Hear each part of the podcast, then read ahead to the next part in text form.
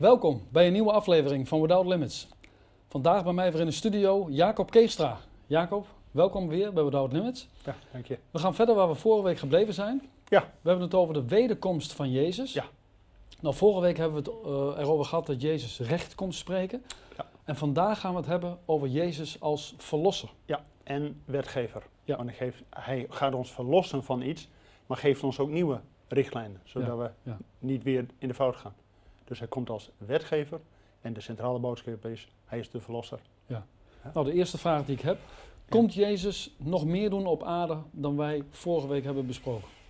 Ik denk dat het goed is om even ook terug te gaan naar vorige keer. Ja. Dat we vooral centraal stellen waarom Jezus weer komt. Ja. En misschien is het goed om daar een bijbeltekst uit te hebben Ja. en voor te hebben.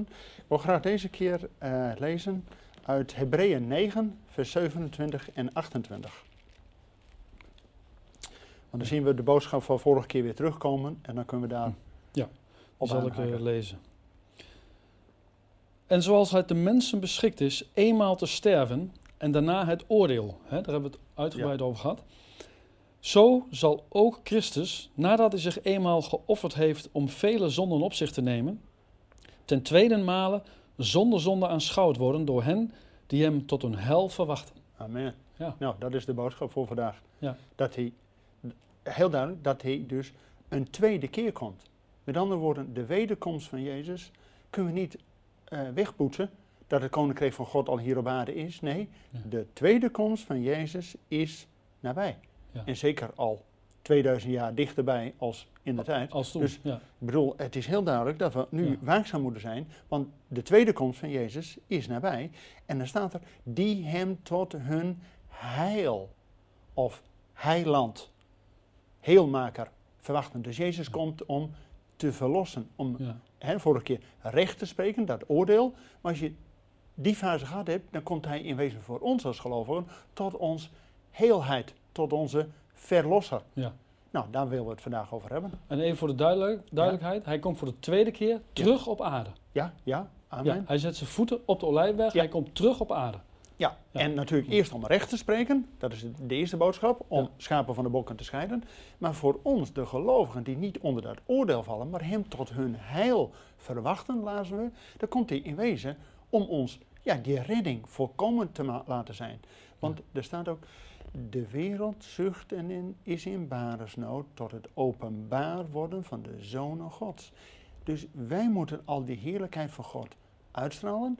Maar het betekent ook, wij als gelovigen hebben hoop op de openbaarwording van Jezus Christus. 1 Peter 1.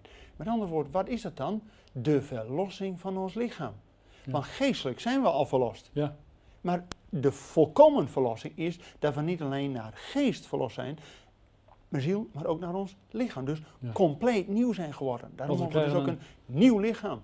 Ja, dus die verlossing uit ons lichaam verwachten we als Jezus weerkomt tot ons heil, tot ons heiland, tot onze heelmaker. Dus Jezus komt met name, en dat willen we ook vandaag centraal stellen, dat hij als de verlosser, de heelmaker komt. Maar hij komt ons dus in die zin ergens van bevrijden. Dat we niet onder het juk van de geboden en de wetten van deze wereld leven. Want dat is vooral eh, het recht van de sterkte en, en eh, ik, ik, ik en de rest eh, kan wat Ja, anders. ja. Maar de wetten van het koninkrijk wil Jezus ons duidelijk maken. Vandaar dat we vorige keer die centrale tekst hadden uit Jesaja 33. De Heer is onze rechter, de Heer is onze wetgever en de Heer is onze koning. Nou, over de koning zullen we de volgende keer hebben.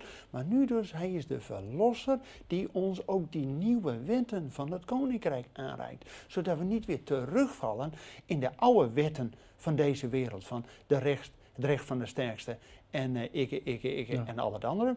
Maar dat hij ons leert om te leven volgens de geboden van het Nieuwe Testament.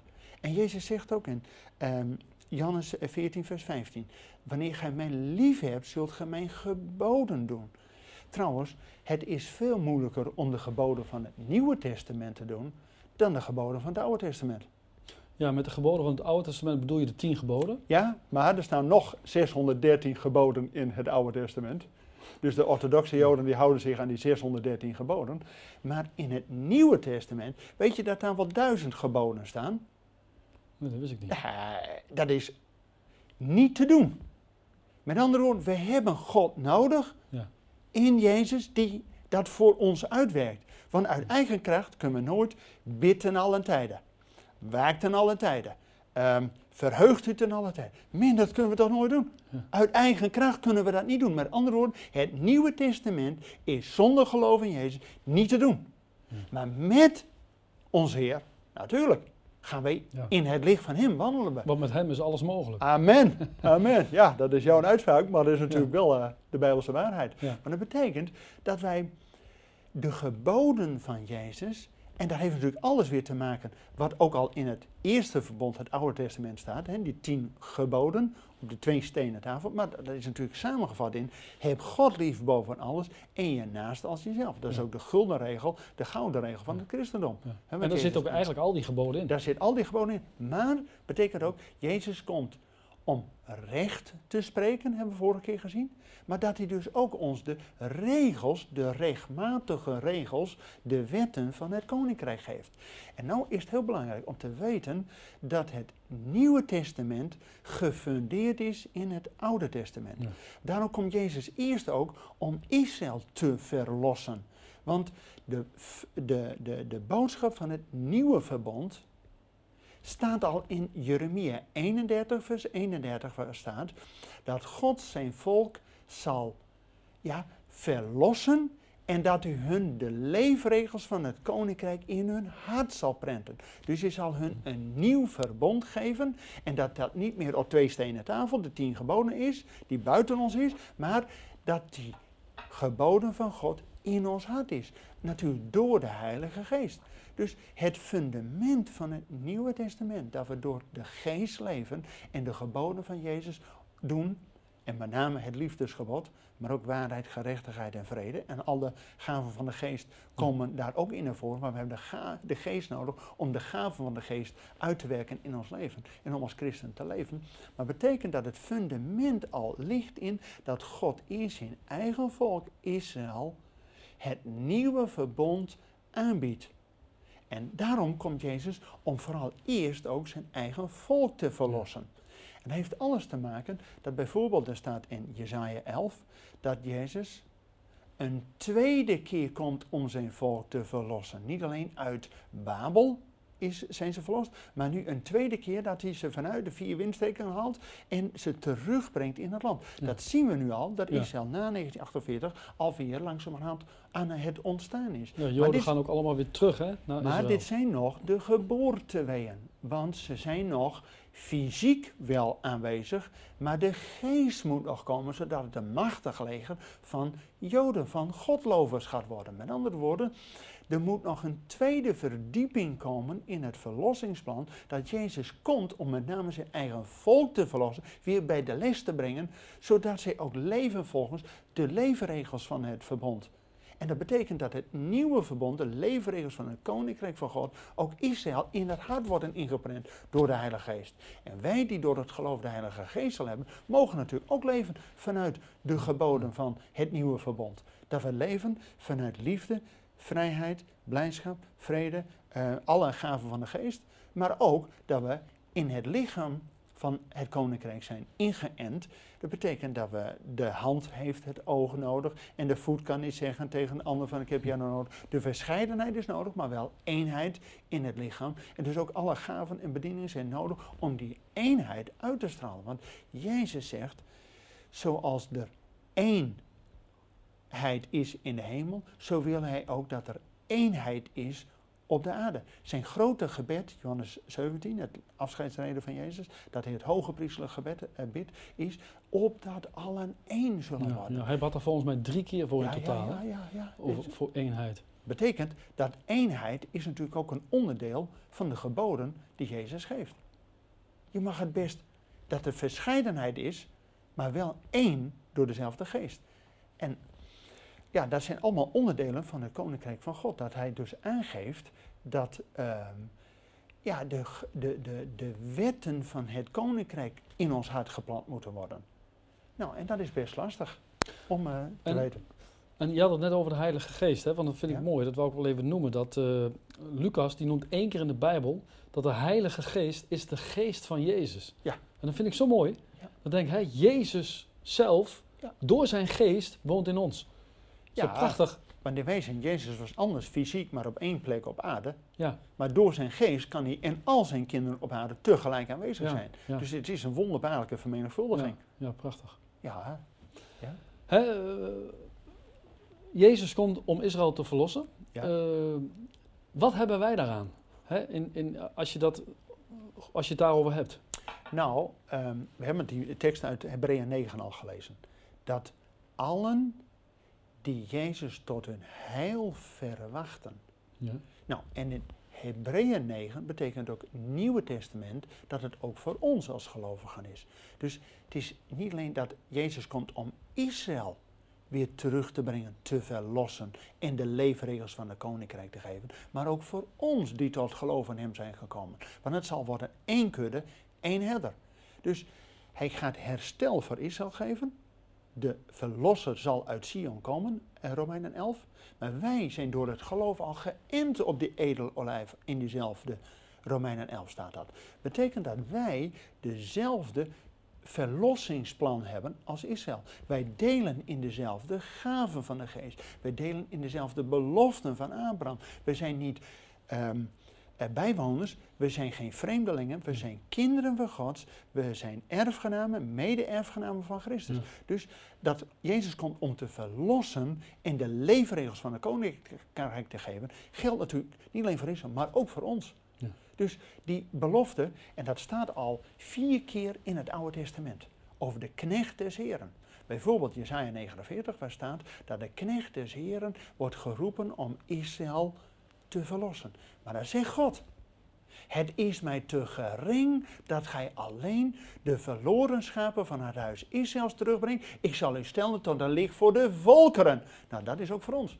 Dus wij delen volledig in het heilsplan van God met deze wereld. Daarom wordt het evangelie vanuit Jeruzalem de wereld over, zodat wij ook tot geloof komen en wij samen ook weer hem terug verwachten in Jeruzalem. Ja. En we gaan het volgende keer hebben over dat wanneer Jezus weer komt en zijn voet zal zetten op de olijfberg, dat hij koning zal worden Ja. vanuit dat punt. Ja. Want vanuit dat punt, Sion, zal ook de Torah, die wetgeving, die leefregels, die onderwijzing. Alleen het gekke is, in de kerkgeschiedenis hebben wij altijd gezegd, de geboden.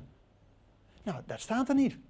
Bij God zijn het de Torah, de onderwijzing, de leefregels, om je te onderrichten. Ja. Nou, dat is helemaal niet om. eh, eh, eh. nee, het is om. Doe dit en gij zult leven. Ja. Dus het, God heeft niet ons oordeel op het oog, God heeft ons leven op het oog. Kies dan het leven, hè? staat in Ja. Deuteronomium. Ja. En we hebben natuurlijk vorige keer al gehad over. In naam van God, als gezanten van Christus, laat u met God verzoenen. Dus we hebben een boodschap van hoop. In de wereld is geen hoop, maar laat u verzoening, zodat je ook Jezus tot je heil, tot je heiland mag verwachten. Nou, en dat wij delen in diezelfde heilsbelofte en de heilsplan van God ook niet alleen voor Israël is, maar voor alle volkeren. Nou, dat staat al vier keer in het Oude Testament. Dat die knecht van, van Israël, Jezus, om Israël weer terug te brengen, maar ook het licht te zijn voor alle volkeren. Als Jezus voor de eerste keer in de tempel wordt gebracht, nog als babytje, dan zijn die twee ouderen vandaag, Simeon en Anna, die profeteren drie dingen. Dat hij zal zijn tot een licht voor de volkeren, heerlijkheid voor zijn volk Israël en verlossing van Jeruzalem. Dus het gaat ook om die verlossing van Jeruzalem, want daar zal ik komen om als koning te regeren. Ja. Dus die verlossing is natuurlijk inclusief, is voor ons, voor Israël en uiteindelijk voor, voor Jeruzalem, waar hij zijn koninkrijk zal, vanuit zal gaan vestigen, om uiteindelijk over de hele wereld uit te rollen. Ja. En dan mogen wij met hem regeren. Nou, dat zullen we volgende keer zien. Amen.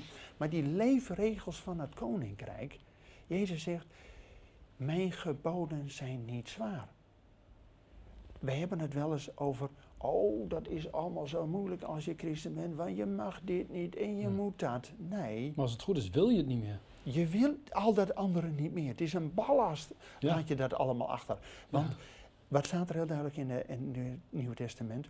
Dat de wereld uit angst voor de dood tot slavernij gedoemd is. Dus ze houden zich allemaal maar vast. Je moet dit doen om, om uh, gelukkig te zijn. Je moet dat doen, anders hoor je er niet bij. Je moet dat vooral hebben om helemaal weer uh, happy te zijn. Dat zijn allemaal wetten die we onszelf hebben op laten leggen. En daardoor zijn we weer teruggegaan naar een slavernij. En Jezus heeft ons vrijgekocht van die slavernij. Laat je dan niet weer knechten. Dus allen die hem tot hun heil verwachten.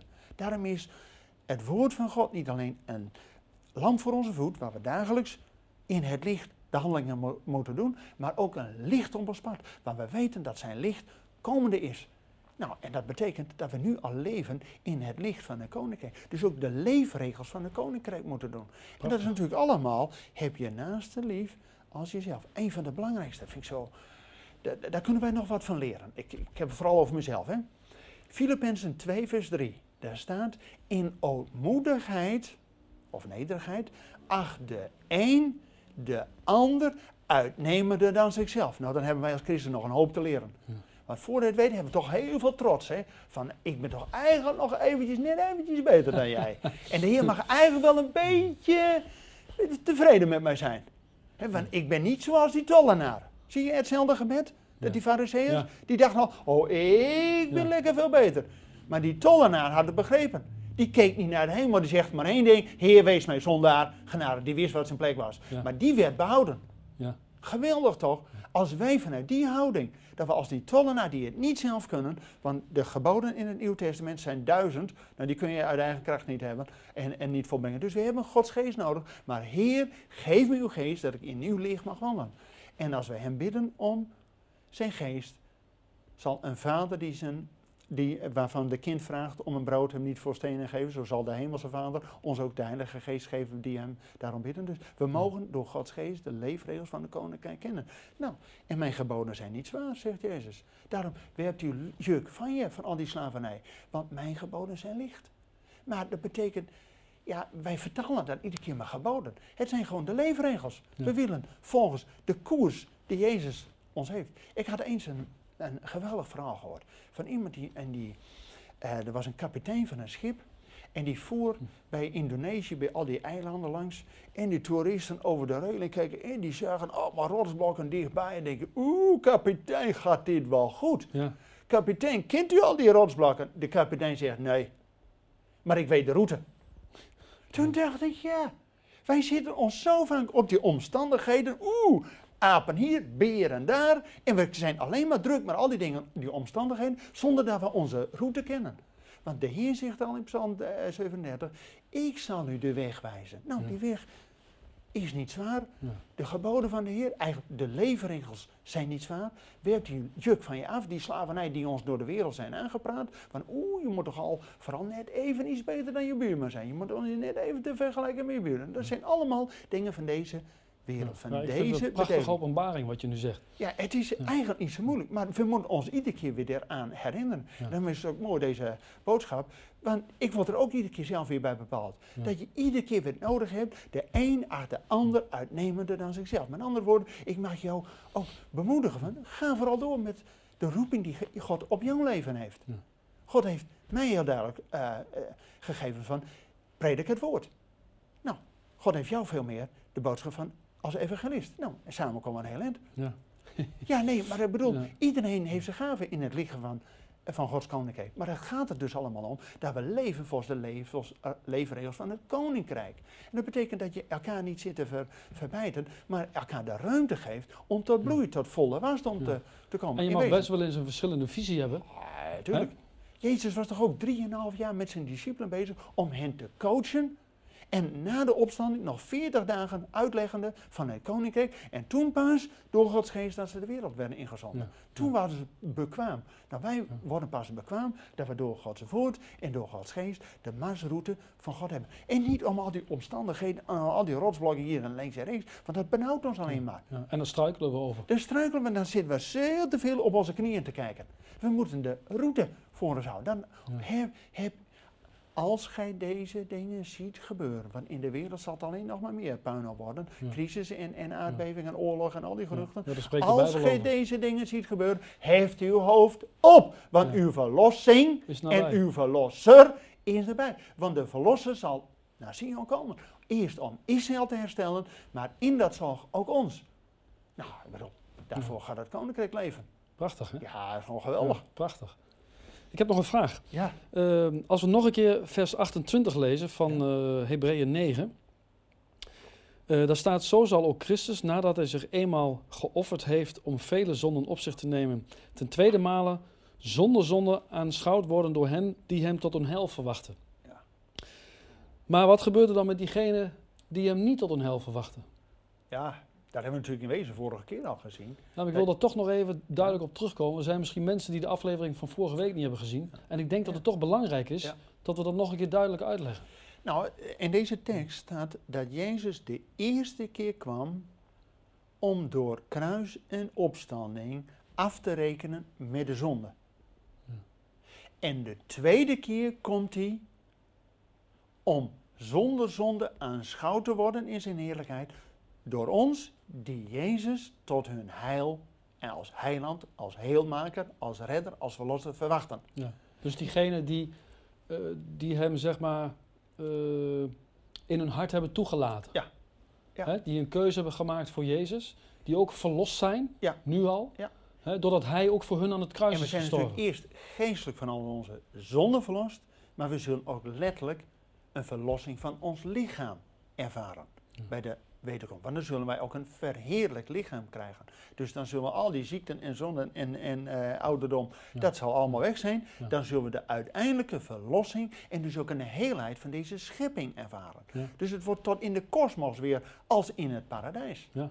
Want eh, de schepping, en Jezus kwam om de schepping te herstellen. Hij kwam om herstel te brengen. Daarom was ook het offer precies ten tijde van het avondoffer, wanneer God de herschepper werd aanbeden.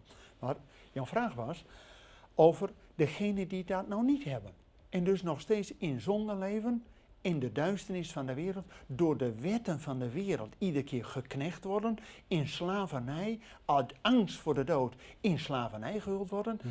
Ja, als je dat bij jezelf herkent en erkent, dan is er maar één woord nodig: Heer, red mij om eruit te komen. Ja. Want die, die tollenaar deed ook niks anders. Van, ja, die zat ook in de, in, in de puree. Want de Bijbel zegt, allen die, hen, die hem aanroepen, zullen Ja. behouden zijn. Ja, dus er, en degene aan het kruis naast hem. Ja. Nou, die was er toch bijna geweest. Ja, Ja, ik bedoel, het was 2 voor 12. ja. Maar hij had nog, maar die andere die denkt, oh, ik kan het allemaal zelf. Ja. Maar de ene die zei, Heer, red mij. ja. Nou, en toen Petrus één keer weer in het water teruggeplompte. Er was maar één woord nodig van, Heer, red mij. Nou, en Jezus zei, nou eh, Petrus, eh, we doen allemaal niks met jou. Nee, nee, ik laat je nog even lekker eh, stuiteren. Nee, Ja. red hem eruit. Dus je hebt maar één woord nodig, Heer, red mij. Ja. En als je dat met je hart doet, Allen die met hun hart geloven en met hun mond Mond belijden. beleiden, Ja. zullen behouden worden. Ja. Romeinen 10. Dus ik bedoel, er is niet zoveel voor nodig. Maar Ja. je moet eerst met je volle verstand tot de erkenning komen. Ik kan het niet en ik zit hier gewoon in de puree. Ja. In de zonden, in de duisternis. Ja. Als je dat van jezelf herkent en erkent. En die, die, die, die eh, verloren zoon, die kwam er pas achter. Niet toen hij een luxe leventje eh, leidde en met al, iedere dag feest had. Maar Ja. toen hij bij de varkens, eh, dat hij zelfs de schillen van de varkens wilde eten. Toen dacht hij, nou, bij mijn pa en de dagloon is het beter. ja, Dus hij kwam tot besef, tot inkeer, tot inkeer, tot teshuva, tot bekering. tot bekering. Ja. Ja. nou ja, inkeer, bekering, noem maar het maar. Maakt allemaal niet uit. Het gaat erom dat je met je hart weet van, dit is het niet, maar ik moet de Heer hebben. Ja. En dan is één woord, één wachtwoord, Heer, red mij. Ja. Is voldoende. En dat is in wezen ook, bij de wederkomst, is er ook maar één wachtwoord. Waar wij nu als christenen vanuit mogen leven. En de eerste christenen hadden daardoor, Maranatha. Hier komt spoedig. Ja. Dat we ook uit al deze wereld, ook al zijn we verlost, zijn we kinderen van de Heer. Maar we leven nog wel in deze wereld. We hebben nog steeds te maken met ziekte, met zonde en we sterven ook nog steeds. Maar eenmaal, wanneer Jezus komt tot ons heil, tot ons heiland, tot onze redding en tot redding van deze wereld, dan zal de kosmos weer net zo worden als in de tijd van, eh, van het paradijs. Dan zullen we het duizendjarig vrederijk hebben. Dan zal zelfs een, eh, de eh, leeuw en, en het rund weer bij elkaar grazen. Ja. Nou, dan heb je weer shalom op deze wereld, weer heelheid. Hm. Maar tot die tijd, ja, leven wij in een gebroken wereld. En het is eigenlijk genade hè, dat Jezus nog niet gekomen is. Ja, Want God zegt ook hè, dat hij wil dat niemand verloren gaat, maar dat een Ja. ieder hè, tot de kentenis van de waarheid komt. Ja. Dat ze behouden zijn. daarom heeft God nog steeds geduld. Als Ja. een landman die geduld heeft totdat de oogst volkomen rijp is. Ja. Ik heb veel in de landbouw gewerkt en van die eh, boeren geleerd, je moet wachten tot het helemaal rijp is, het graan. Dan pas moet je de sikkel of tegenwoordig de komijn eh, eh, over het land sturen. Want ah, als je alleen wacht totdat de eerste rijp zijn, ja, dan is de rest nog niet zo ver. Ja. Dus de God als landman wacht tot de volle koren helemaal rijp is. Ja. En dan de oogst. Ja, er zijn alleen wel. De oogst is rijp, maar bid de Heer van de oogst dat hij arbeiders uitzenden. Ja. Dus ik, ik hoop in mijn gebed is ook dat door deze uitzendingen, dat er ook nog velen tot geloof mogen komen. Dat ze erkennen en herkennen. De troep waar ik in nu zit, dat is hem niet. Jongens, we hebben nodig om in het plan van de Heer te zijn. En dat we hem tot onze redding verwachten. Ja. En uiteindelijk de verlossing van ons lichaam. Dat we ook al die ziekten en al die ouderdomskwalen en hup, man. Want als je huisarts bent, heb je een aflopend beroep. Maar straks, als Jezus weer komt, ja nee, ik bedoel, heb je hem niet meer nodig. Huisartsen hebben we niet meer nodig. Nee, dan niet meer, want dan hebben we onze hemelse Ja. arts, is. Jezus. En die Ja. zal hier zijn. En dan zullen de, eh, de, de, de bomen zullen twaalf keer per jaar vruchten hebben en de bladeren tot genezing. Nou, we gewoon natuurgenezing. En dat voor eeuwig. En dat eh, duizend jaar lang. Wat een toekomst. Ja, geweldig. Dat Ja, is, eh, ja. Ja, prachtig. Ja. Nou Jacob, de tijd zit er alweer bijna op. Ehm, heel hartelijk dank voor deze aflevering. Volgende week, je hebt het al even gezegd. Ja. Hè, dan gaan we het hebben over. Ja, Jezus komt niet alleen om als rechter recht te spreken, komt niet alleen als wetgever om ons de leefregels van een koninkrijk te geven, Maar ook als komt koning. als koning. En we zullen er nog een toetje bij krijgen ook. Ja. Dat zullen we volgende keer zien. Maar hij komt als koning om te regeren. En wij Ja. mogen met hem regeren op de troon van zijn vader David. Oh, wat, een Nou, geweldig, we naar uitzien. wat een geweldige Maar toekomst. dat betekent dat we als koningskinderen moeten leven. Ja. Ja, een hoge roeping voor ons. Als koningskinderen mogen leven. Nou, Ja. Dus we moeten in die positie gaan staan, denk ik. Prachtig. We gaan het er volgende week over hebben. Amen. Jacob, hartelijk dank.